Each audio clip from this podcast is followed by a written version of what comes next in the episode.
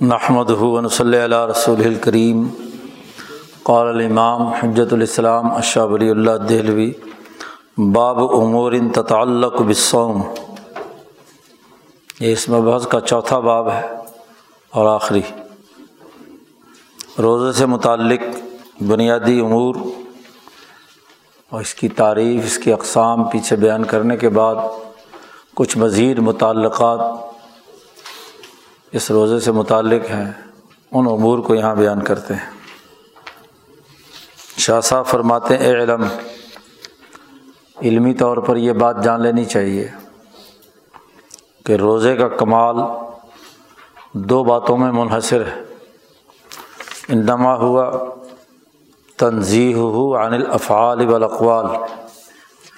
کامل روزہ یہ ہے کہ انسان اپنے افعال اور اپنے اقوال، اپنی باتوں میں اور اپنے اعمال میں۔ تین باتوں سے بچے۔ اشہویہ و صبعیہ و شیطانیہ شہوت سے متعلق اقوال و افعال۔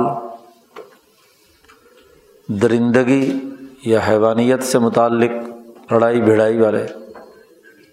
اور شیطانی جو انسانیت سے بالکل متصادم۔ انسان میں چونکہ بہیمیت ہے اور بہیمیت کے دو بنیادی دائرے شہوت اور درندگی، یہ حیوانیت کا لازمی تقاضا ہے۔ ہر حیوان میں ہوتا ہے۔ حیوان ہی درندہ ہوتا ہے، حیوان ہی شہوت پوری کرتا ہے۔ تو دو تو اس کی حیوانیت سے متعلق ہے۔ اور تیسرا وہ جو شیطان شیطان انسان سے متصادم، قتل کرنا ہاں جی وغیرہ وغیرہ۔ یہ تمام چیزیں ایسی ہیں کہ جو شیطانی اعمال ہیں، انسان کی فطرت کے اندر داخل نہیں ہے تو یہ تینوں طرح کے افعال بھی اور اقوال بھی روزے میں آدمی ان چیزوں سے بچے۔ اس لیے کہ یہ تینوں طرح کے اعمال و افعال انسان کے اندر بہت پست قسم کے اخلاق پیدا کرنے کا باعث بنتے ہیں۔ اخلاق خصیصہ نفس سے انسانی کو یاد آ جاتے ہیں۔ وہ یا درندہ بن جاتا ہے، یا شہوت میں ڈوب جاتا ہے، یا شیطان بن جاتا ہے۔ وہ تو ہے یہ جو حال لہی آتن فاسدتن اور وہ انسان کو ابھارتے ہیں، انسانی نفس کو فاسد اور غلط شکل و صورت اختیار کرنے پر۔ تو روزے کا ایک کمال تو یہ ہے کہ انسان ایسے افعال و اقوال سے بچے۔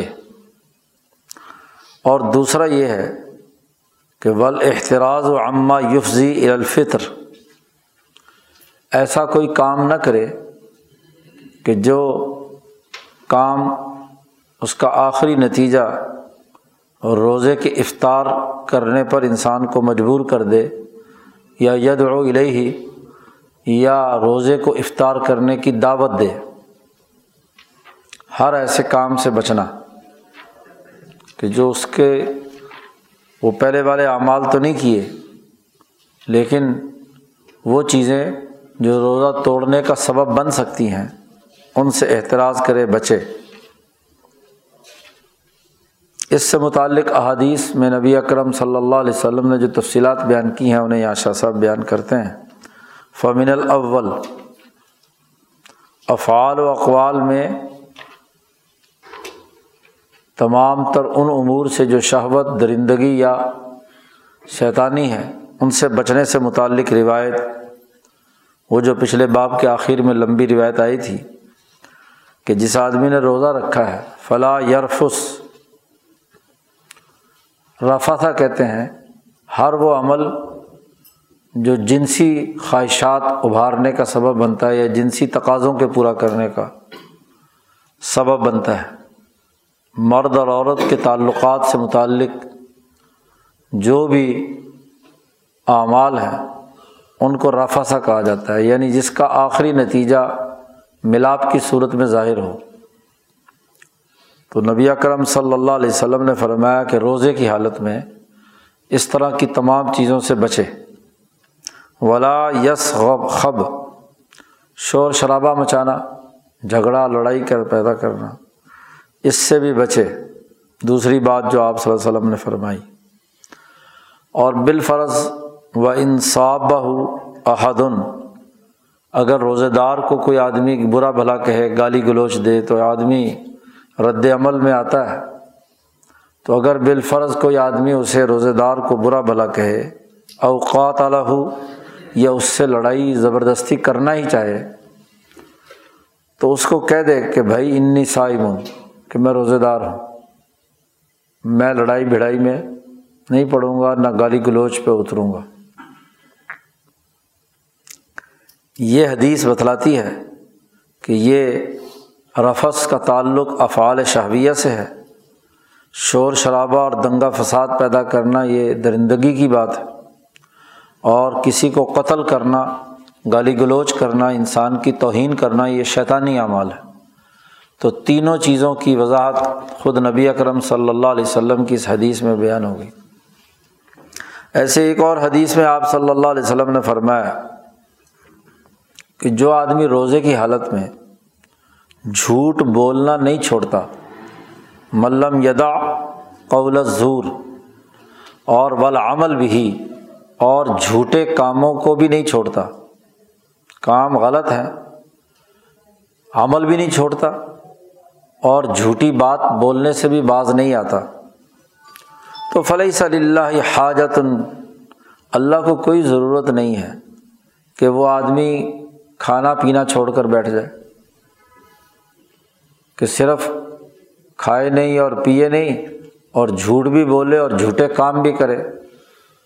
تو اللہ کو ایسے روزے دار کی ضرورت نہیں ہے۔ بلکہ ایک روایت میں ہے کہ ایسے آدمی نے تو بلا وجہ بھوک پیاس برداشت کی۔ اس کو بھوکا رہنے کی کیا ضرورت ہے؟ جب جھوٹ بولتا ہے، جھوٹے کام کرتا ہے، تو کھائے پیے باقی کام بھی کرے۔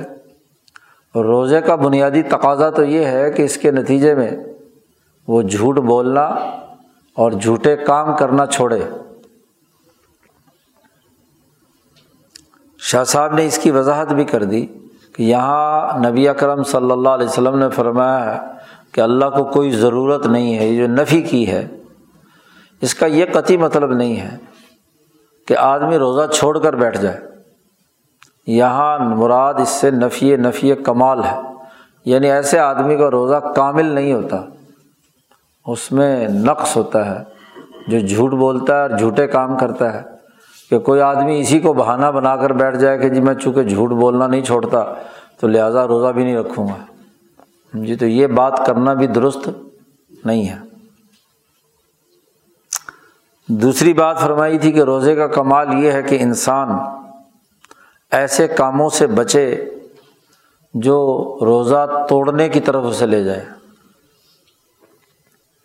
اس سلسلے میں نبی اکرم صلی اللہ علیہ وسلم کی یہ حدیث ہے۔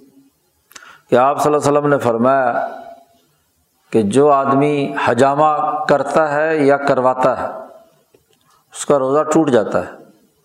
افطر الحاجم والمحجوم۔ کہ روزہ حجامہ کرنے والا بھی روزے کی حالت میں کرے یا جو کروانے والا ہے، دونوں کا روزہ ٹوٹ جاتا ہے۔ شاہ صاحب اس کی وضاحت بیان کرتے ہوئے فرماتے ہیں کہ فعن المحجومہ جس نے یہ حجامہ کروایا ہے، وہ تو اس وجہ سے کہ جب اس کے جسم سے خون نکلتا ہے، تو بہت کمزوری اور نقاہت ہوتی ہے۔ تو یہ نتیجہ بنتا ہے کہ انسان مجبور ہو جاتا ہے کمزوری اور تھکاوٹ میں کہ کچھ نہ کچھ غذا کھائے، کیونکہ خون کا نکلنا جسم سے اس کا جبیرہ تبھی ہوگا کہ جب کچھ نہ کچھ کھائے پیے گا۔ والحاجم، آپ صلی اللہ علیہ وسلم نے فرمایا کہ جو حجامہ کرنے والا ہے، اس کا بھی روزہ ٹوٹ جاتا ہے۔ تو اس کا کیا مطلب ہے؟ تو شاہ صاحب نے اس کی وضاحت کی کہ اس زمانے میں حجامہ ہوتا تھا۔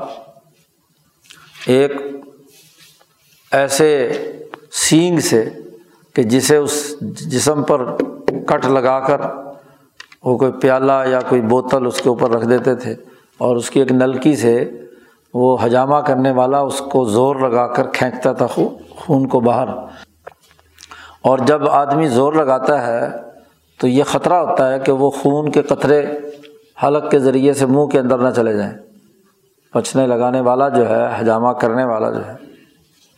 شاہ صاحب کہتے لا یا امن و من عین یا سلا شعی الا جوفی ہی بے مسل ملازم، کہ کوئی چیز جو ہے اس کے پیٹ کے اندر خون وغیرہ کی نہ چلے جائے، کیونکہ اس آلے کو جس کے ذریعے سے خون نکالا جا رہا ہے، ملزمہ اسے کہتے تھے، اس کی جمع ہے ملازم۔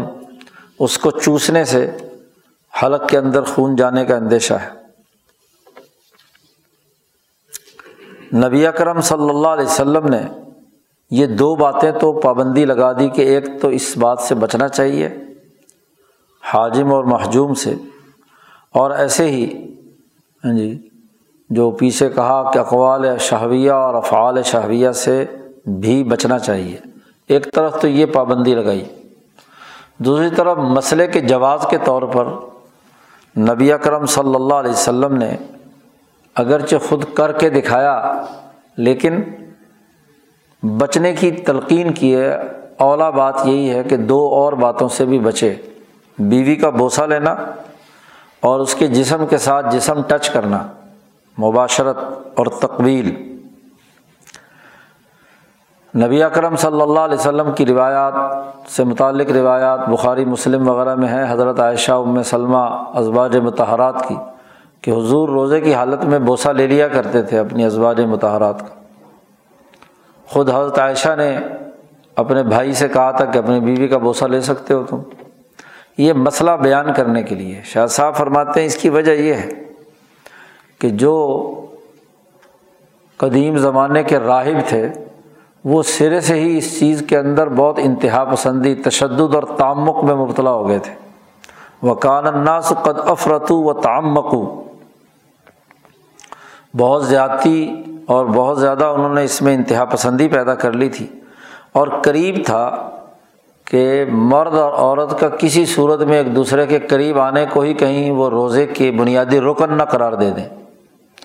احتیاط الگ بات ہے، لیکن اس کو روزے کا رکن بنانا، کیونکہ جب قانون سازی ہو رہی ہو، تو نبی اکرم صلی اللہ علیہ وسلم مقنن اول اور شار اول ہے تو قانون کو بیان کرنے کے لیے اس کی جو جزیات اور تفصیلات ہیں ان کو بھی واضح کرنا ضروری ہے۔ کہیں ہاں جی ایسی انتہا پسندی نہ پیدا ہو جائے کہ قانون کا مطلب کچھ سے کچھ بن جائے۔ تو لوگ اس کو رکن کے درجے میں لا، لانے، لے آتے تھے۔ تو نبی اکرم صلی اللہ علیہ وسلم نے اپنے قول اور فعل سے بھی یہ دونوں کام کر کے جی اس بات کی حقیقت واضح کر دی کہ روزے کا بنیادی رکن یہ نہیں ہے۔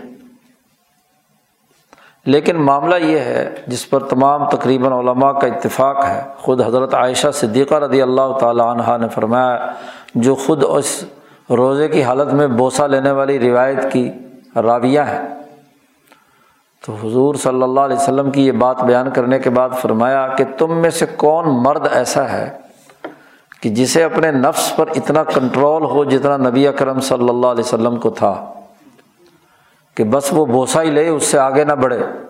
تو تم میں تو لوگوں میں طاقت ہی نہیں ہے اس بات کی۔ آپ صلی اللہ علیہ وسلم کو تو اپنے آپ پر پورا کنٹرول تھا کہ حدود کے اندر رہ کر، جو آپ صلی اللہ علیہ وسلم جی روزے کی حالت میں ہے بسا اوقات ازباج متحرات کے ساتھ لیٹے ہوئے ہیں۔ تو لیٹنے کے باوجود ایک حد سے آگے کراس نہیں کر سکتے۔ لیکن تمہارے اندر جذباتیت ہے، تم کہاں اپنے آپ کو کنٹرول کر سکتے ہو؟ اس لیے فقہا کا تمام تقریباً اتفاق ہے کہ کراہت ہے اس میں بہرحال۔ اولا یہی ہے کہ ایسی حرکت نہ کرے مرد، کیونکہ وہ ہاں جی اس کے لیے البتہ ایک بوڑھا آدمی جس نے آ کر نبی اکرم صلی اللہ علیہ وسلم سے اجازت مانگی تھی، تو آپ نے اسے اجازت، رخصت کا لفظ استعمال کیا ہے۔ شاہ صاحب نے فرمایا کہ یہ رخصت کا لفظ ہی اس بات کی نشاندہی کرتا ہے۔ کہ عظیمت کی بات یہی ہے کہ آدمی اس کے قریب نہ پھٹکے کہ جہاں حد کراس کرنے کا امکان ہو۔ تو نبی اکرم صلی اللہ علیہ وسلم نے اپنے قول اور فعل سے یہ بات بتلا دی کہ یہ بوسا روزہ نہیں توڑتا اور نہ روزے میں کسی قسم کی کمی کرتا ہے۔ ورا منقصن لسوم شاہ صاحب فرماتے ہیں، لیکن یہ بات بھی آپ کے اس جملے سے واضح ہو گئی جو آگے آ رہا ہے۔ کہ اس کام کو کرنے کو چھوڑنا زیادہ بہتر ہے۔ ترک الاولا فی حق کی غیر ہی نبی کرم صلی اللہ علیہ وسلم کے علاوہ باقی مردوں کے لیے زیادہ بہتر یہ ہے کہ وہ اس بات، اس عمل کو بھی اختیار نہ کریں۔ کیونکہ بلفظ رخصہ حضور صلی اللہ علیہ وسلم نے رخصت کا لفظ استعمال فرمایا تھا کہ رخصت ہے تمہارے لیے، چونکہ بوڑھا آدمی ہے، ممکن نہیں ہے کہ شاید آگے بڑھے۔ تو اس لیے اس کو اجازت دے دی۔ لیکن جوان آدمی پر تو قطعی پابندی لگائی کہ وہ یہ حرکت مت کرے۔ وہ اماں ہوا فقانہ معموراً بھی بیان شریعہ باقی رہی یہ بات کہ خود نبی اکرم صلی اللہ علیہ وسلم نے یہ عمل کیا ہے۔ تو آپ صلی اللہ علیہ وسلم کا ہر عمل ہاں جی لازمی نہیں ہے کہ اس کی اتباع کی جائے۔ اس لیے کہ آپ صلی اللہ علیہ وسلم اللہ کی طرف سے اس بات پر معمور ہوئے تھے کہ آپ جو قانون سازی کے بنیادی دائرے ہیں وہ متعین کریں۔ تو بسا اوقات قانون سازی کے لیے کوئی کام کر کے قانون کی نوعیت واضح کرنا ضروری ہوتا ہے۔ تو فقانہ حول اولا فی حق ہی تو حضور کے حق میں یہی اولا تھا کہ آپ شرعی قانون کو بیان کرنے کے لیے یہ معاملہ اس کو بیان بھی کریں اور کر کے بھی دکھائیں۔ وقضا صاحب ایسے ہی وہ تمام چیزیں جو محسنین کے درجے سے نچلے درجے کی ہیں اور وہ عام مومنین کے درجے کی ہیں، اس میں نبی کرم صلی اللہ علیہ وسلم نے اس کی حدود متعین کرنے کے لیے بسا اوقات ایسے کام کیے ہیں۔ وہ کوئی سنت نہیں بن گئی کہ چونکہ حدیث میں آیا ہے، لہٰذا ہر حدیث کی بات سنت بھی بن جائے۔ حدیث کی بات تو کسی قانون سازی کے نقطۂ نظر سے بھی ہو سکتی ہے۔ تو یہ تصور قطعی غلط ہے کہ جو بات حدیث میں آ گئی ہے وہ سنت ہے یا مستحب ہے۔ باقی رہی یہ بات کہ روزہ کتنے دن اور کس وقت کتنا رکھنا چاہیے، خاص طور پر نفلی کی بات ہو رہی ہے۔ تو شاہ صاحب فرماتے ہیں کہ امبیا علیہم السلام کی سنتیں روزے کے بارے میں مختلف ہیں۔ فقانہ نو علیہ السلام یسوم الدہر۔ نو علیہ السلام کی شریعت میں بھی اور خود بھی ہمیشہ روزہ ہی رکھتے تھے۔ دن میں کبھی انہوں نے افطار نہیں کیا۔ مسلسل پورا زمانہ روزے رکھا۔ حضرت داود علیہ السلام کے بارے میں آیا ہے کہ ایک دن روزہ رکھتے تھے اور ایک دن افطار کرتے تھے۔ حضرت عیسیٰ علیہ السلام کے بارے میں آیا ہے کہ وہ ایک دن روزہ رکھتے تھے اور دو دن نہیں روزہ رکھتے تھے یا کئی دن روزہ نہیں رکھتے تھے۔ اور نبی اکرم صلی اللہ علیہ وسلم کے بارے میں روایات میں آیا ہے کہ آپ خاص اپنی ذات کے حوالے سے بسا اوقات روزہ رکھنا شروع کرتے تو حتیٰ یقال، یہاں تک کہ لوگ کہتے کہ اب شاید حضور افطار ہی نہیں کریں گے۔ کئی کئی مہینے روزے رکھتے رہتے۔ اور بسا اوقات افطار کرتے تھے تو کئی کئی مہینے کوئی روزہ آپ صلی اللہ علیہ وسلم نے نہیں رکھا۔ تو لوگ کہتے تھے کہ شاید اب دوبارہ روزہ رکھیں گے ہی نہیں۔ لا یسو لیکن یہ بات طے ہے کہ نبی اکرم صلی اللہ علیہ وسلم نے مسلسل صرف ایک ہی مہینے کے روزے رکھے ہیں، رمضان المبارک کے۔ باقی کسی مہینے کے مسلسل روزے ایک پورے مہینے کے کبھی نہیں رکھے۔ تو یہ آپ صلی اللہ علیہ وسلم کے اور تمام انبیاء کے جو مزاج ہے، اس کے اختلاف کی وجہ سے یہ اختلاف پایا جاتا ہے۔ شاہ صاحب فرماتے ہیں، اس کی وجہ یہ ہے کہ روزہ ایک زہر کا تریاق تو زہر کا تریاق اتنا ہی لینا چاہیے جتنی ضرورت ہو۔ تریاق حد سے زیادہ ہو جائے تو نقصان دیتا ہے۔ اور مرض کے علاج سے کم ہو تو تب بھی فائدہ نہیں دیتا۔ تو روزہ ایک تریاق ہے۔ اور وہ تریاق لا عمل اللہ بقدر المرض۔ تریاق استعمال کیا جاتا ہے مرض کی مقدار کے مطابق۔ حضرت نو علیہ السلام کی قوم کا معاملہ یہ تھا کہ وہ شدید الامزجہ، ان کے اندر حیوانیت بڑی غالب تھی، ملکیت کی رمق نہیں تھی۔ یہاں تک کہ شاہ صاحب فرماتے رویہ انہم ماں رویہ۔ صورت حود میں اور صورت نو میں جو ان کا قصہ اللہ نے بیان کیا ہے، اس سے پتہ چلتا ہے کہ ان کی بہیمیت بہت ہی شدید تھی۔ تو ملکیت کی طرف جانے کے لیے ان کی شریعت میں لازمی قرار دیا گیا کہ مسلسل روزے رکھیں، تو پھر تو ممکن ہے کہ ملکیت ان کے اندر ظاہر ہو جائے۔ تو جیسا زہر تھا، ویسا علاج تھا کہ مسلسل پورے زمانے کے روزے تھے، کیونکہ قبی الحوانیہ تھے، تو ان کو روزہ رکھنے سے ان کو کوئی خاص فرق نہیں پڑتا تھا۔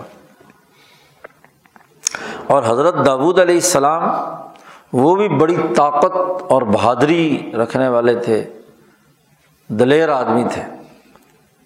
اور نبی اکرم صلی اللہ علیہ وسلم نے ان کے بارے میں فرمایا ہے کہ وکان لا یفر اذا لاقا۔ دشمن سے جب ان کے ٹکراؤ ہوتا تھا، تو کبھی پشت پھیر کر نہیں بھاگتے تھے۔ کتنا ہی بڑا دشمن ہو، تو اس کا مقابلہ کرنے کی ان کے اندر طاقت اور قوت تھی۔ تو ان کی یہ جو صلاحیت ہے، یہ بھی ان کی حیوانیت اور بہیمیت کی طاقت کی وجہ سے تھی۔ تو جس کے اندر بہیمی طاقت، حیوانی قوت بہت زیادہ ہے، تو وہ اگر ایک دن روزہ رکھے اور ایک دن افطار کرے، تو اس کے لیے کوئی مشکل کام نہیں ہے۔ لیکن عیسیٰ علیہ السلام ضعیفاً فی بدنی ہی اپنے جسم اور بدن کے اعتبار سے انتہائی کمزور تھے۔ وجہ یہ تھی کہ بغیر باپ کے پیدا ہوئے تھے۔ تو حیوانیت ان کے اندر بہت نحیف اور کمزور تھی۔ ملکیت بہت اونچے درجے کی تھی اور ملکیت اس لیے بھی اونچے درجے کی تھی کہ جبرائیل امین نے ان کی روح براہ راست ہاں جی رحم مادر میں پھینکی تھی۔ تو اس لیے ان کا جو ہاں جی روحانیت اور ملکیت بہت اونچے درجے کی تھی، بدن ضعیف تھا۔ فارغ لا لہو ولا مالا حضرت عیسیٰ علیہ السلام کی نہ بیوی بچے تھے، نہ کوئی مال وال تھا، ہر چیز سے فارغ تھے۔ اور بے بدن بھی انتہائی کمزور تھا۔ تو شاہ صاحب کہتے ہیں، اس وجہ سے وہ ایک دن روزہ رکھتے تھے تو کئی دن انہیں ہاں جی افطار کرنا پڑتا تھا۔ شاہ صاحب فرماتے ہیں کہ ہر ایک نبی نے اپنے مناسب حال روزے کو اختیار کیا تھا۔ جیسی اس کی ان کی جسمانی صحت یا صلاحیت تھی، اس کے مطابق انہوں نے روزہ رکھا۔ شاہ صاحب فرماتے ہیں، جہاں تک ہمارے نبی حضرت محمد مصطفیٰ صلی اللہ علیہ وسلم کا معاملہ ہے، تو عارفاً بفوائد سومی بل افطار آپ صلی اللہ علیہ وسلم تمام انبیاء میں سب سے زیادہ معتدل المزاج تھے۔ آپ کے مزاج میں بڑا اعتدال پایا جاتا تھا، بہیمیت بھی اعلیٰ ترین درجے کی۔ اور ملکیت بھی اعلیٰ ترین درجے کی اور دونوں میں تصالح بھی تھا۔ تو انہیں اس بات کا پورا عرفان تھا کہ جب آپ صلی اللہ علیہ وسلم پر مثلاً بہیمیت کا یا حیوانیت عالیہ کا غلبہ ہوتا تھا، تو آپ صلی اللہ علیہ وسلم روزہ رکھنا شروع کر دیتے۔ اور کسی وقت یہ محسوس کرتے کہ ملکیت جو ہے وہ موجود ہے اور روزہ رکھنے سے کچھ ہاں جی رو بہیمیت کمزور پڑ گئی تو اس افطار کا بھی ایک فائدہ ہے۔ ہاں جی تو افطار کے فائدے کو بھی آپ سمجھتے تھے اور روزہ رکھنے کے فائدے کو بھی سمجھتے تھے۔ تو جس وقت طبیعت پر جس چیز کا اثر ہوتا، اس کے مطابق آپ صلی اللہ علیہ وسلم از خود اپنے لیے ہاں جی اس تریاق کا استعمال کرتے تھے یا چھوڑ دیتے تھے۔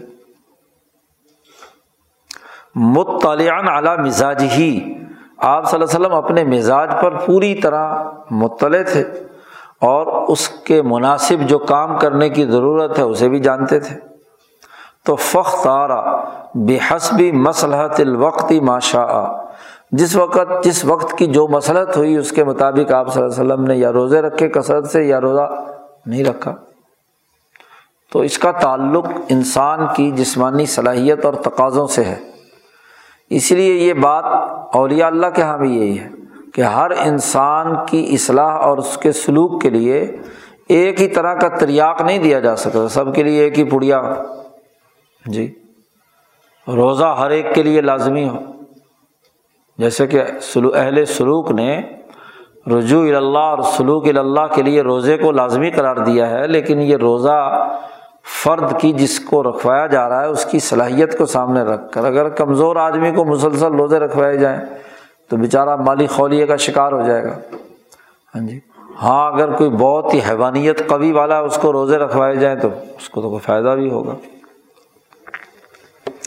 باقی رہی یہ بات کہ امت کے لیے نفلی روزے خود نبی اکرم صلی اللہ علیہ وسلم نے کچھ پسند کیے ہیں، تو وہ جی مختلف ہیں۔ ان کی چار پانچ اقسام یہاں پہ بیان کرتے ہیں۔ شاہ فرماتے ہیں، ان میں سے سب سے پہلا روزہ یوم عاشورہ کا روزہ ہے۔ جی دس محرم کا روزہ جو ہے، یوم عاشورہ کا ہے۔ اس کی مشروعیت کی وجہ یہ ہے کہ یہ دس محرم جو ہے، وہ وقت ہے کہ جب اللہ تبارک و تعالیٰ نے موسا علیہ السلام کو فرعون پر غلبہ عطا فرمایا تھا۔ فرعون دریائے نیل میں غرق ہوا تھا۔ اس کی قوم تباہ و برباد ہوئی تھی اور بنی اسرائیل کو آزادی ملی تھی۔ تو آزادی کی اس نعمت ملنے پر موسا علیہ السلام نے اللہ کا شکر ادا کیا اور فشکر موسا بسومی ذالک اليوم اس دس محرم کے روزے کو انہوں نے بطور شکرانے کے شروع کیا تھا، یوم آزادی منایا تھا۔ اس لیے یہ سنت بن گئی تمام اہل کتاب میں کہ بنی اسرائیل میں کہ انسانی آزادی اور حریت کا دن ہے۔ ہاں جی تو اس لیے ابراہیم کی اولاد میں تو اہل کتاب میں بھی یہ سنت بن گئی اور عرب لوگ بھی یہ روزہ رکھتے تھے۔ تو فقر رہو رسول اللہ صلی اللہ علیہ وسلم، رسول اللہ صلی اللہ علیہ وسلم نے اس کو اسی طرح برقرار رکھا کہ یہ یوم آزادی روزہ رکھ کر منایا منانا چاہیے۔ شکریہ کے طور پر کہ اس دور میں انسانیت غلامی سے اس نے نجات حاصل کی تھی۔ دوسرا روزہ سوم عرفہ ہے۔ جی۔ عرفہ کے دن کا نویں ذی الحج کا روزہ۔ تو یہ عرفہ کا روزہ کہلاتا ہے۔ اور اس کی مشروعیت کا راز یہ ہے کہ یہ حاجی سے مشابت اختیار کرنا ہے۔ تشب بالحاج اور وہ تشوق الہم حاجی جب حج کرنے جاتے ہیں تو ان کی طرف اپنے شوق کو ظاہر کرنا ہے۔ جیسے حاجی جی محنت اور مشقت کے ان مراحل سے گزرتا ہے عرفات کے میدان میں تو یہ اگرچہ اس مشقت میں نہیں ہے لیکن یہ روزہ رکھ کر ان کے ساتھ اپنے آپ کو شریک کرنے کی کوشش کرتا ہے۔ وہ تعرض رحمت التی اور اس رحمت کی طرف متوجہ ہونا ہے جو ان حاجیوں پر اتر رہی ہے۔ تو روزہ رکھ کر ان کے ساتھ شمولیت اختیار کرنا اور اس رحمت میں حصے دار بننا، اس لیے یوم عرفہ کا روزہ یہاں مصنون قرار دیا گیا۔ پھر باقی رہی یہ بات کہ ان دونوں روزوں میں حضور اقدس صلی اللہ علیہ وسلم کی ایک روایت سے معلوم ہوا ہے کہ عرفات کا، عرفہ کے دن کا جو روزہ ہے، یہ زیادہ افضل ہے عاشورہ کے دن کے روزے سے۔ دس محرم کے مقابلے میں دس ذی الحج کا روزہ زیادہ افضل ہے۔ ایک روایت آتی ہے مسلم شریف میں کہ آپ صلی اللہ علیہ وسلم نے فرمایا کہ عرفہ کے دن کا روزہ، اس کے بارے میں میرا گمان اللہ پر یہ ہے کہ اس عرفہ کے دن کے روزے میں اللہ اس روزے سے پچھلے ایک سال کے گناہ بھی معاف کر دیتا ہے۔ اور آئندہ آنے والے سال کے بھی گناہ معاف کر دیتا ہے۔ جبکہ حضور صلی اللہ علیہ وسلم نے فرمایا کہ سیام یوم عاشورہ عاشورہ کا جو روزہ ہے، اس کے بارے میں آپ صلی اللہ علیہ وسلم فرماتے ہیں کہ میرا گمان اللہ پر یہ ہے کہ جو سال گزشتہ ہے، پچھلا سال، اس کے گناہ معاف ہوتے ہیں۔ تو سوم یوم عرفہ جو ہے اس کی فضیلت گویا کہ نبی اکرم صلی اللہ علیہ وسلم نے زیادہ بیان کی ہے یوم عاشورہ کے روزے سے۔ شاہ صاحب فرماتے ہیں کہ اس کی وجہ ہے، یہ جو فضیلت دی ہے اس عرفہ کے دن کے روزے کو عاشورہ کے دن پر، تو اس کی وجہ یہ کہ ان خوزن فی لجت الرحمہ۔ اس لیے کہ عرفات کے دن میں روزہ رکھنا یہ اس رحمت جو نازل ہونے والی ہے، اس کے سمندر میں غوطہ زن ہونا ہے۔ کہ وہ دن ایسا ہی دن ہے کہ جس میں اس حاجی کے اگلے پچھلے سارے گناہ معاف ہو جاتے ہیں۔ جبکہ سوم یوم عاشورہ جو ہے، یہ اس رحمت کا تقاضا ہے جو پہلے گزر چکی ہے۔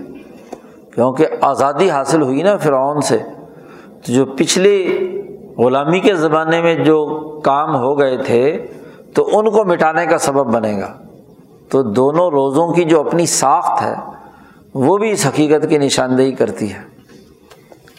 تو نبی اکرم صلی اللہ علیہ وسلم نے اللہ کی رحمت میں غوطہ زن ہونے کے جو صبرات اور نتائج ظاہر ہونے چاہیے تھے، وہ بیان کیے ہیں۔ اور وہ یہ کہ گزشتہ ہاں جی سال کے گناہوں کا بھی کفارہ ہے۔ اور ون نبو وعنی جنوب اللاحقہ۔ یہ بڑی اہم بات کر کے وضاحت بھی کر دی۔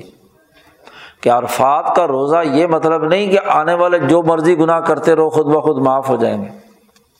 اس کا یہ مطلب ہے کہ اس رمضان، عرفات کے روزے کے، عرفہ کے روزے کے رکھنے کے نتیجے میں اگلے سال میں وہ گناہوں سے بچتا رہے۔ گناہ ہی نہیں کرے گا یعنی یہ مطلب نہیں کہ اب چونکہ روزہ رکھ لیا رضو نے فرمایا کہ اگلے سال کے بھی سارے گناہ معاف ہو گئے، تو ایڈوانس میں ہی گناہ کرنے لگ جائے۔ کہ جی چونکہ معاف تو ہو گئے ہیں، تو اب کر لو۔ شاہ صاحب نے وضاحت کر دی کہ یہ دور کرتا ہے انسان کو آنے والے گناہوں، اگلے والے سال کے گناہوں سے۔ اس لیے کہ یہ جو عرفات کے دن کا روزہ ہے یہ تبھی قبول ہوتا ہے جب دل کے اندر اعلیٰ درجے کا خلوص ہو سمیم قلب ہو۔ اور اس کے روزہ جو سوم عرفہ ہے، اس کو اسی حوالے سے بنایا گیا کہ وہ جب دل کی گہرائیوں سے کیا ہے تو دل پر اس کا اثر اتنا رہتا ہے کہ اگلے سال بھی وہ گناہوں سے بچتا رہتا ہے۔ باقی رہی یہ بات کہ حج کے موقع پر حاجیوں کے لیے ممنوع ہے کہ وہ نوز الحج کا روزہ رکھیں۔ نبی اکرم صلی اللہ علیہ وسلم نے روزہ نہیں رکھا۔ کیوں؟ کہ جو ہم پہلے ہم اس کی وجہ بیان کر چکے ہیں کہ آگے قربانی آ رہی ہے اور عید کی نماز وغیرہ ہے اور ہر ایک کا مبنا چونکہ یہ جو روزہ عرفات کا ہے، یہ اس لیے ہے کہ حاجی سے مشابت ہے۔ جب حاجی خود وہاں پر موجود ہے تو اس کی مشابت اختیار کرنے کی کیا ضرورت ہے؟ اور ویسے بھی یہ بڑا مشقت کا دن ہوتا ہے۔ یوم عرفہ کے منا سے ہاں جی صبح صبح اٹھ کر پہنچنا ہے، وہ بھی سفر۔ پھر زہر سے لے کر مغرب تک وہاں قیام ہے، دعا ہے گر گرانا ہے ہاں جی اللہ کے سامنے۔ اور پھر مغرب پڑھتے ہی وہاں سے پھر مزدلفہ کے لیے ساری رات چلنا ہے۔ تو یہ دن تو جو چار پانچ ہیں، یہ تو بہت ہی مشقت انگیز ہیں۔ اگر روزہ رکھنے کے وہاں حکم ہو جاتا تو خاصی مشقت پیدا ہوتی۔ تیسرا روزہ جو نبی کرم صلی اللہ علیہ وسلم نے امت کے لیے نفلی طور پر رکھنے کا، جس کا ذکر کیا ہے، وہ شوال کے چھ روزے ہیں۔ رمضان کے تیس روزوں کے بعد شوال کے چھ روزے۔ نبی اکرم صلی اللہ علیہ وسلم نے ارشاد فرمایا کہ منسامہ رمضان، جس نے رمضان کے روزے رکھے فعت باہو ستم من شوال، اور اس کے بعد، اس کے فوراً بعد چھ روزے شوال کے رکھے۔ تو گویا کہ وہ آدمی ایسا ہے جس نے پوری زندگی روزے رکھے کسیام دہری کل ہی پورے عمر گویا کہ اس نے روزوں میں گزار دی۔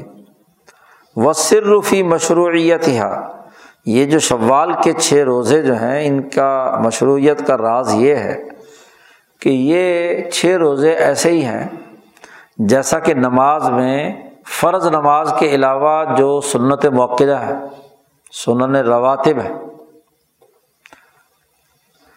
کہ وہ جیسے سنن موقعات جو ہیں، وہ فرض کی ادائیگی میں اگر کوئی کمی زیادتی ہو گئی ہو تو وہ اس کو پورا کر دیتی ہیں۔ تو ایسے ہی روزہ رکھنے میں اگر کوئی کمی زیادتی ہو گئی ہو تو اس کا فائدہ ہو جاتا ہے ان چھ روزوں میں۔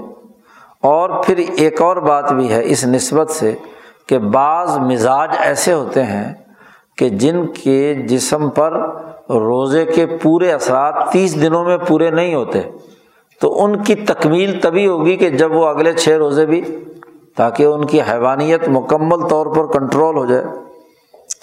اور اگر اس حساب سے لگایا جائے تو چھ روزے یہ ہو گئے اور تیس روزے وہ ہو گئے، چھتیس روزے ہو گئے۔ اور ہر ایک کی جو نیکی کی جاتی ہے، اس کا بدلہ دس گنا ملتا ہے۔ نبی اکرم صلی اللہ علیہ وسلم نے قرآن پاک میں بھی آیا۔ اب چھتیس کو اگر دس سے ضرب دیں تو تین سو ساٹھ بنتے ہیں۔ تو گویا کہ پورا سال اس نے روزہ رکھا اور جب ہر سال رمضان کے بعد وہ شوال کے بھی چھ روزے رکھے تو گویا کہ ساری عمر کے کیا ہو گئے؟ روزے ہو گئے۔ تو شاہ صاحب کہتے ہیں اس طریقے سے حساب پورا ہو جاتا ہے۔ باقی رہا چونکہ کثر بسر کا کوئی اعتبار نہیں ہوتا۔ یہ جو پینسٹھ دن ہے، چھیاسٹھ دن ہے، چونسٹھ دن ہے، تو یہ کثر ہے۔ ہاں جی اس کا اعتبار نہیں ہوتا۔ جو پورے دھاکے ہیں وہ تین سو ساٹھ پورے ہو جاتے ہیں۔ چوتھا روزہ جو نبی اکرم صلی اللہ علیہ وسلم نے جس کو مصنون طور پر بیان فرمایا ہے، وہ ہر مہینے میں تین روزے۔ سلاستن من کل شہرن۔ لنا اس لیے کہ اگر ہر مہینے تین روزے رکھے جائیں، تو ہر ایک روزہ دس کے برابر ہے۔ تو گویا کہ اس نے پورے مہینے کے روزے رکھ لیے۔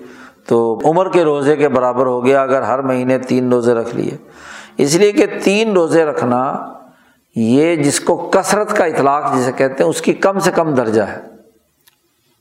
کہ تین جمع ہے اور جمع جو ہے کثرت ہے، اور جمع کثرت جو ہے وہ کم سے کم تو تین ہوگی نا، چار، پانچ، چھ یا اوپر ہے۔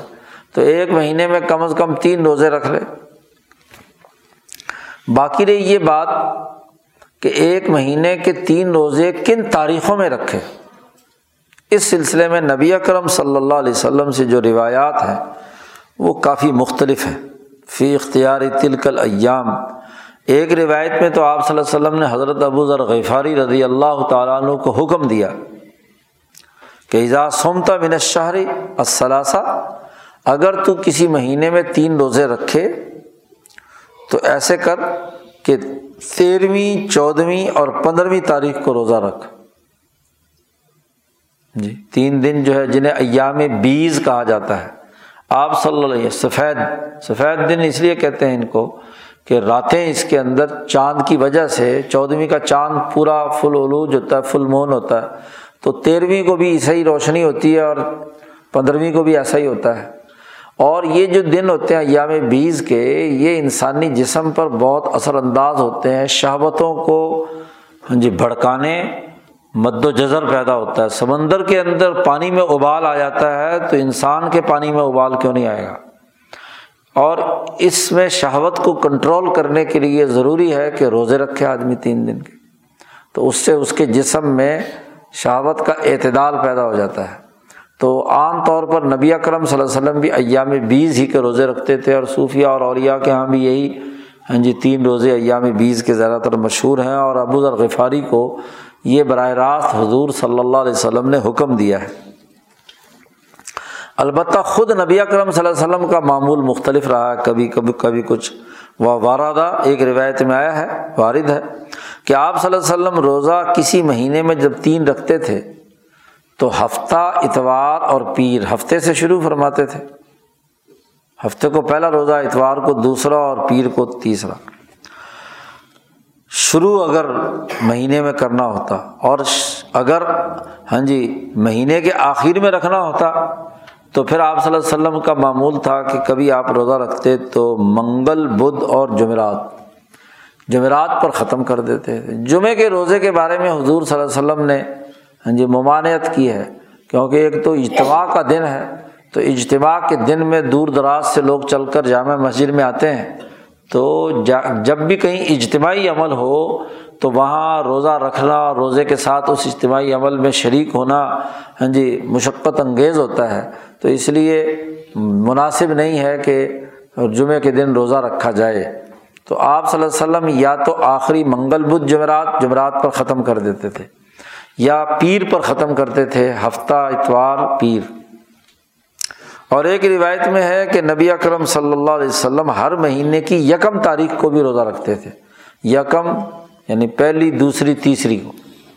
یہ بھی آپ صلی اللہ علیہ وسلم کا معمول تھا۔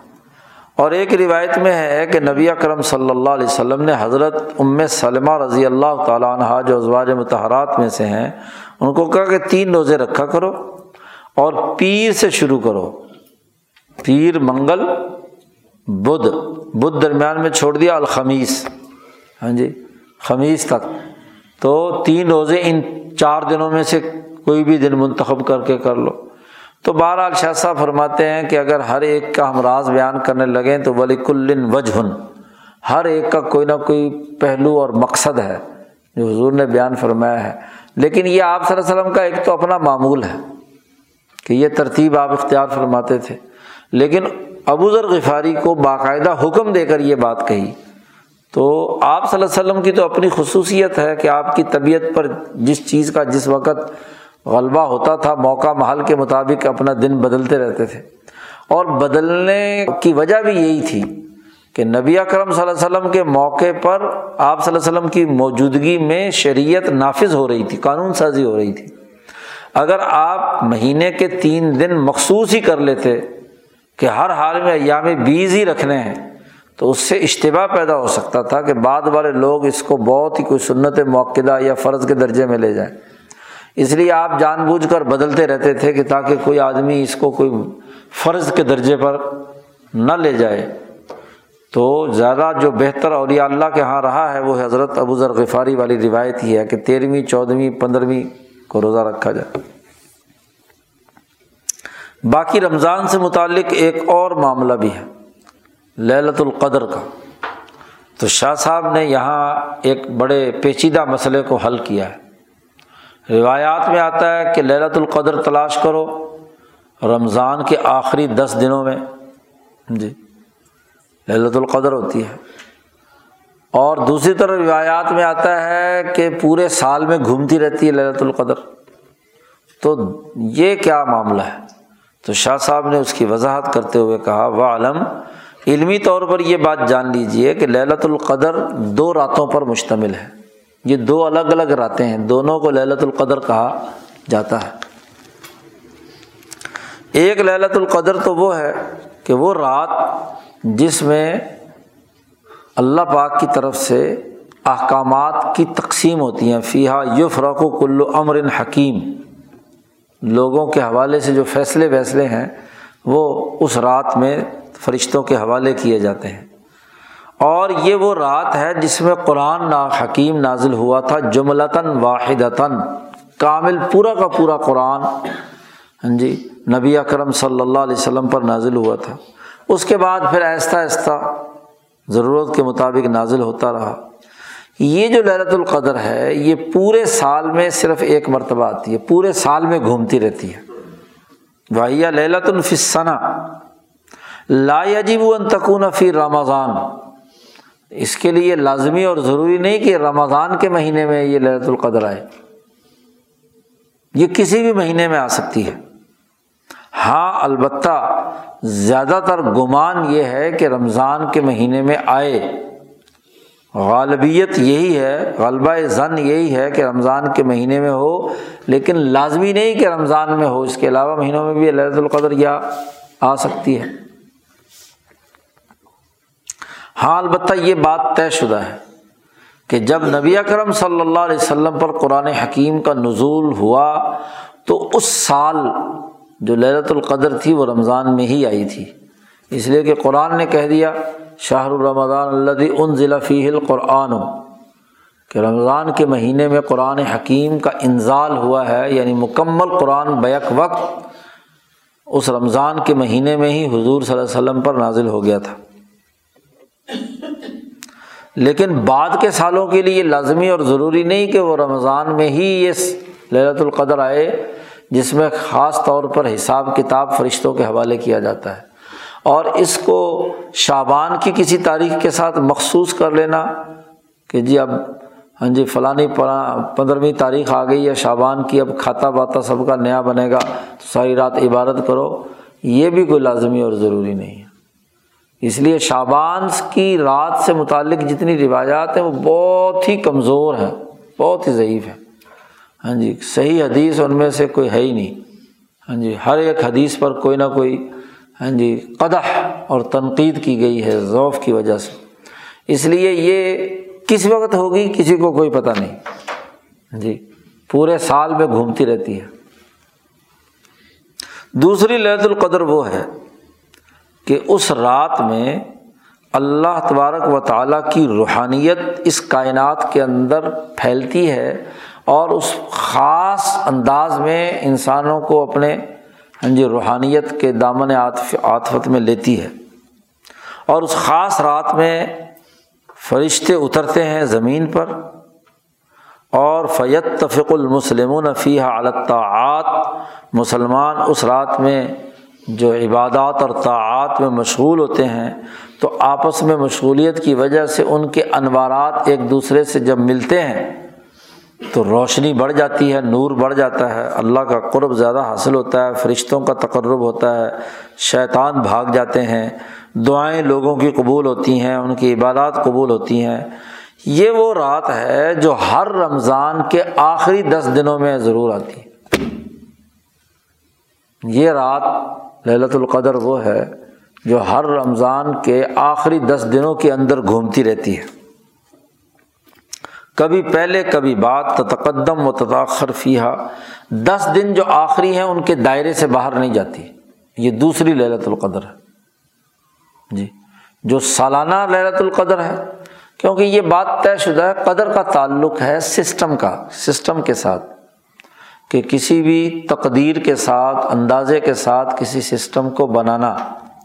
تو اوقات کے دو ہی دائرے ہیں۔ جی اور ان اوقات کے ان دو دائروں میں ایک اہم ترین وقت رمضان کا ہے اور ایک پورے سال کا ہے۔ تو سال والا جو سسٹم ہے کہ سالانہ جو لوگوں کو شیڈول دیا جاتا ہے، فرشتوں کو، تو وہ سال بعد ہی وقت آئے گا اس کا۔ جب بھی سال پورا ہو جائے گا۔ اور اسی طریقے سے کیا ہے؟ دوسرا جو ہے، وہ مہینے سے تعلق رکھتا ہے اور وہ رمضان کا مہینہ ہے۔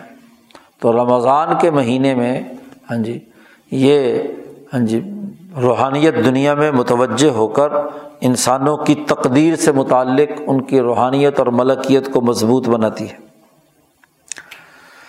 شاہ فرماتے فمن قصد الا اب صحابہ میں چونکہ اختلاف ہے کہ للت القدر سے مراد کون سی للت القدر ہے، تو حضرت عبداللہ ابن مسعود رضی اللہ تعالیٰ عنہ، انہوں نے فرمایا کہ یہ جو للت القدر ہے، پورے سال کے اندر گھومتی رہتی ہے۔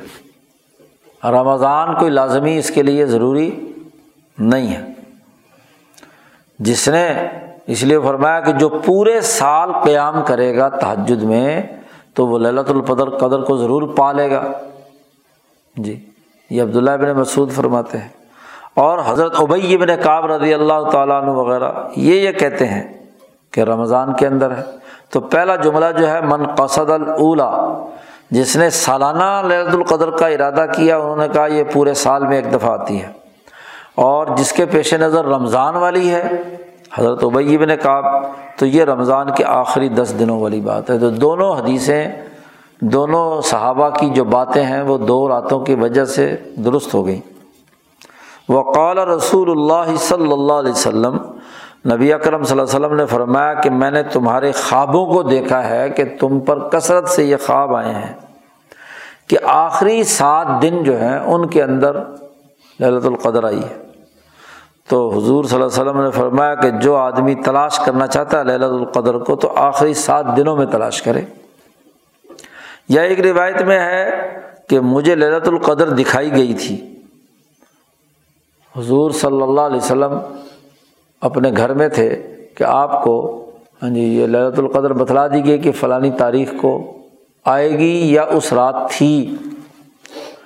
تو آپ صلی اللہ علیہ وسلم للت القدر بیان کرنے کے لیے باہر مسجد نبوی میں آئے کہ لوگوں کو بتلائیں کہ بھائی فلانی تاریخ کو للت القدر ہوا کرے گی۔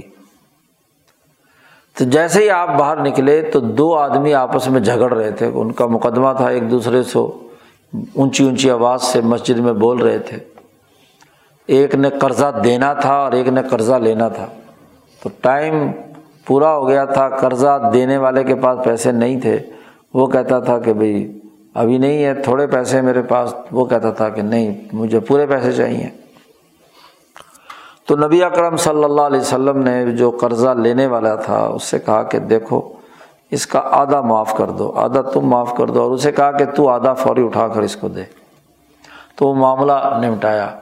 تو نمٹانے کے بعد آپ صلی اللہ علیہ وسلم نے فرمایا کہ تمہارے اس مقدمے کی وجہ سے میں بھول گیا کہ کس رات کو للت القدر آنی تھی۔ تمہارے اس جھگڑے نے مجھے بھلا دیا۔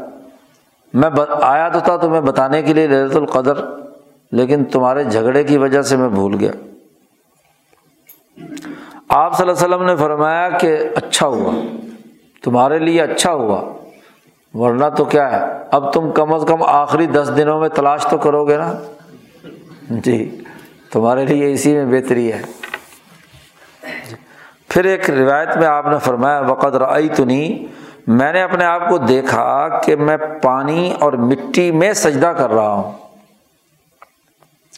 جی کہ اس رات بارش رحمت کی ہوئی اور وہ مٹی، چونکہ اس زمانے میں مسجد نبوی ابھی کچی تھی گھر بھی کچے تھے تو وہ اس کی وجہ سے نمی آئی اور آپ صلی اللہ علیہ وسلم کے ہاں جی ماتھا مبارک پر مٹی کا نشان موجود تھا کہ جب سجدے میں گئے تو وہاں پانی اور نمی محسوس کی تو اس کی رحمت کی فوار پڑی تھی تو اس کو حضور صلی اللہ علیہ وسلم نے تذکرہ کیا۔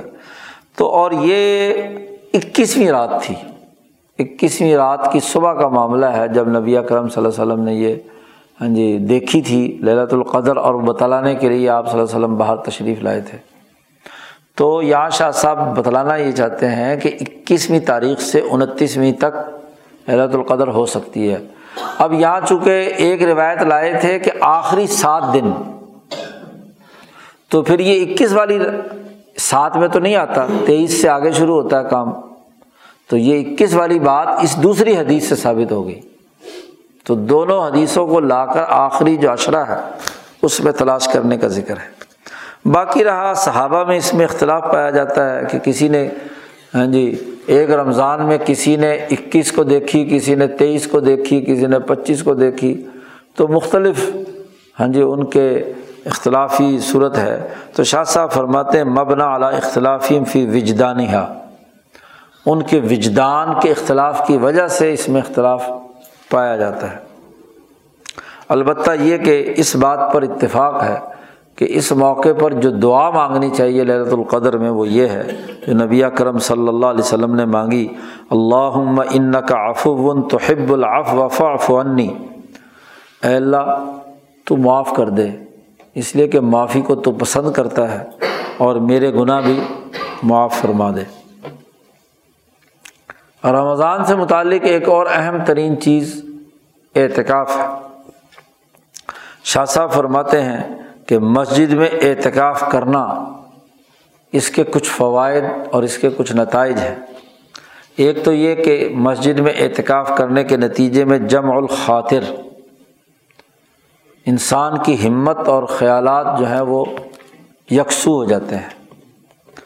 اس کے نتیجے میں دل کی صفائی پیدا ہوتی ہے صفائی القلب۔ نمبر تین و تفرغ لطا صرف اور صرف عبادت کے لیے انسان تمام کاموں سے فارغ ہو جاتا ہے۔ یہ نہیں کہ اپنے معتکف میں ہاں جی ٹیلی فون بھی، دفتر بھی، ساری چیزیں لے آتے ہیں۔ کاروباری لوگ۔ اعتقاد بھی ہو رہا ہے اور ساتھ ساتھ کاروبار اور بزنس بھی ہو رہا ہے اور ہاں جی آج کل تو موبائل ہے۔ جی۔ پہلے تو ٹیلی فون کی تار بھی گھر سے لا کر وہاں لگا لیتے تھے۔ جی وہ جو دوسرا ہوتا تھا، ڈائل کرنے والا۔ اور چوتھا یہ کہ تشب و بل ملائکہ فرشتے جیسے خالص اللہ کی عبادت کے لیے اپنے آپ کو وقف کیے ہوئے ہیں، تو اعتکاف کرنے والا بھی فرشتوں سے مشابت اختیار کیے ہوئے ہیں۔ و تعرض لجدانی للت القدر۔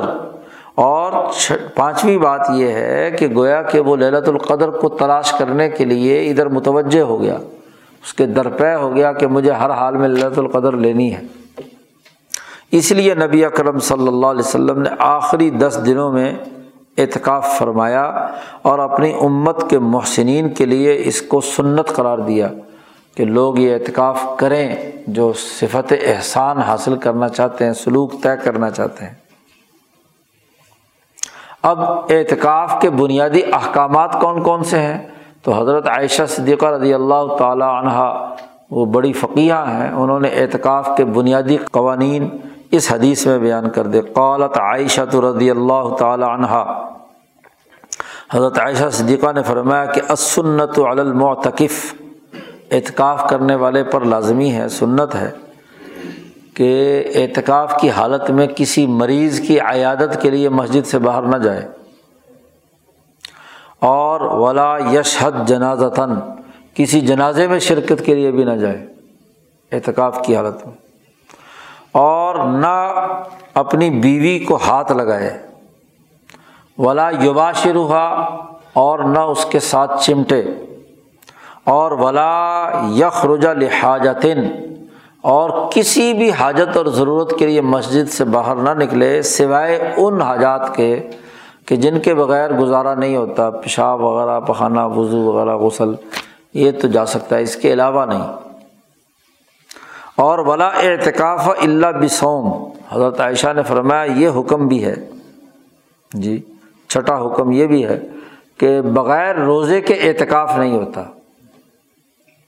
سارا دن کھاتا پیتا رہے اور پھر گئے جی میں اعتکاف۔ اعتکاف کے لوازمات میں سے یہ ہے کہ رمضان، ویسے بھی رمضان کا مہینہ ہے تو روزہ رکھے۔ اور حضرت عائشہ نے یہ بات بھی فرمائی کہ اعتکاف بھی اللہ فی مسجد جامع کہیں اعتکاف نہیں ہوتا سوائے جامع مسجد کے۔ جہاں جمعے کی نماز ہوتی ہے، وہاں اعتکاف ہوتا ہے۔ اور جہاں جمعے کی نماز نہیں ہوتی، وہاں اعتکاف نہیں ہو سکتا۔ تو یہ احکامات خود حضرت عائشہ صدیقہ رضی اللہ تعالیٰ عنہ نے اعتکاف سے متعلق بیان فرما دیے۔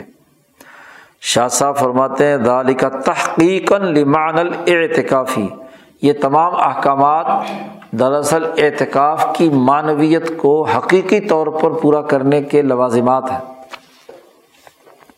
تاکہ یہ عبادت ایسی ہو کہ جس میں انسان کو اطمینان بھی ہو اور دوسرا اپنے نفس پر مشقت بھی برداشت کرنی پڑے۔ اور جو عام طور پر روٹین میں انسان کام کر رہا ہے، اعتکاف کی حالت میں ان تمام کی مخالفت ہو۔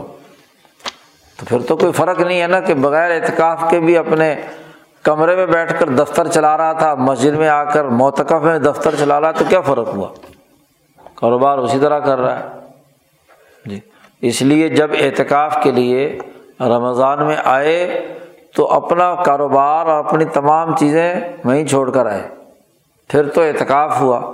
اور اگر یہاں بیٹھے ہوئے بھی ٹیلی فون پہ ہی سودے ہو رہے ہیں اور بیچا جا رہا ہے اور کیا جا رہا ہے تو پھر اعتکاف کس بات کا ہوا؟ وہ تو اسی طرح ہو گیا۔ تو یہ بنیادی امور تھے جو روزے سے متعلق تھے، یہ باب ختم ہو گیا۔ رمضان کے بعد اگلا اہم ترین جو عبادت ہے وہ حج ہے۔ اور اس سے متعلق بات ان شاء اللہ اگلے بدھ کو کریں گے۔ چلو دعا کر دو۔ اللہ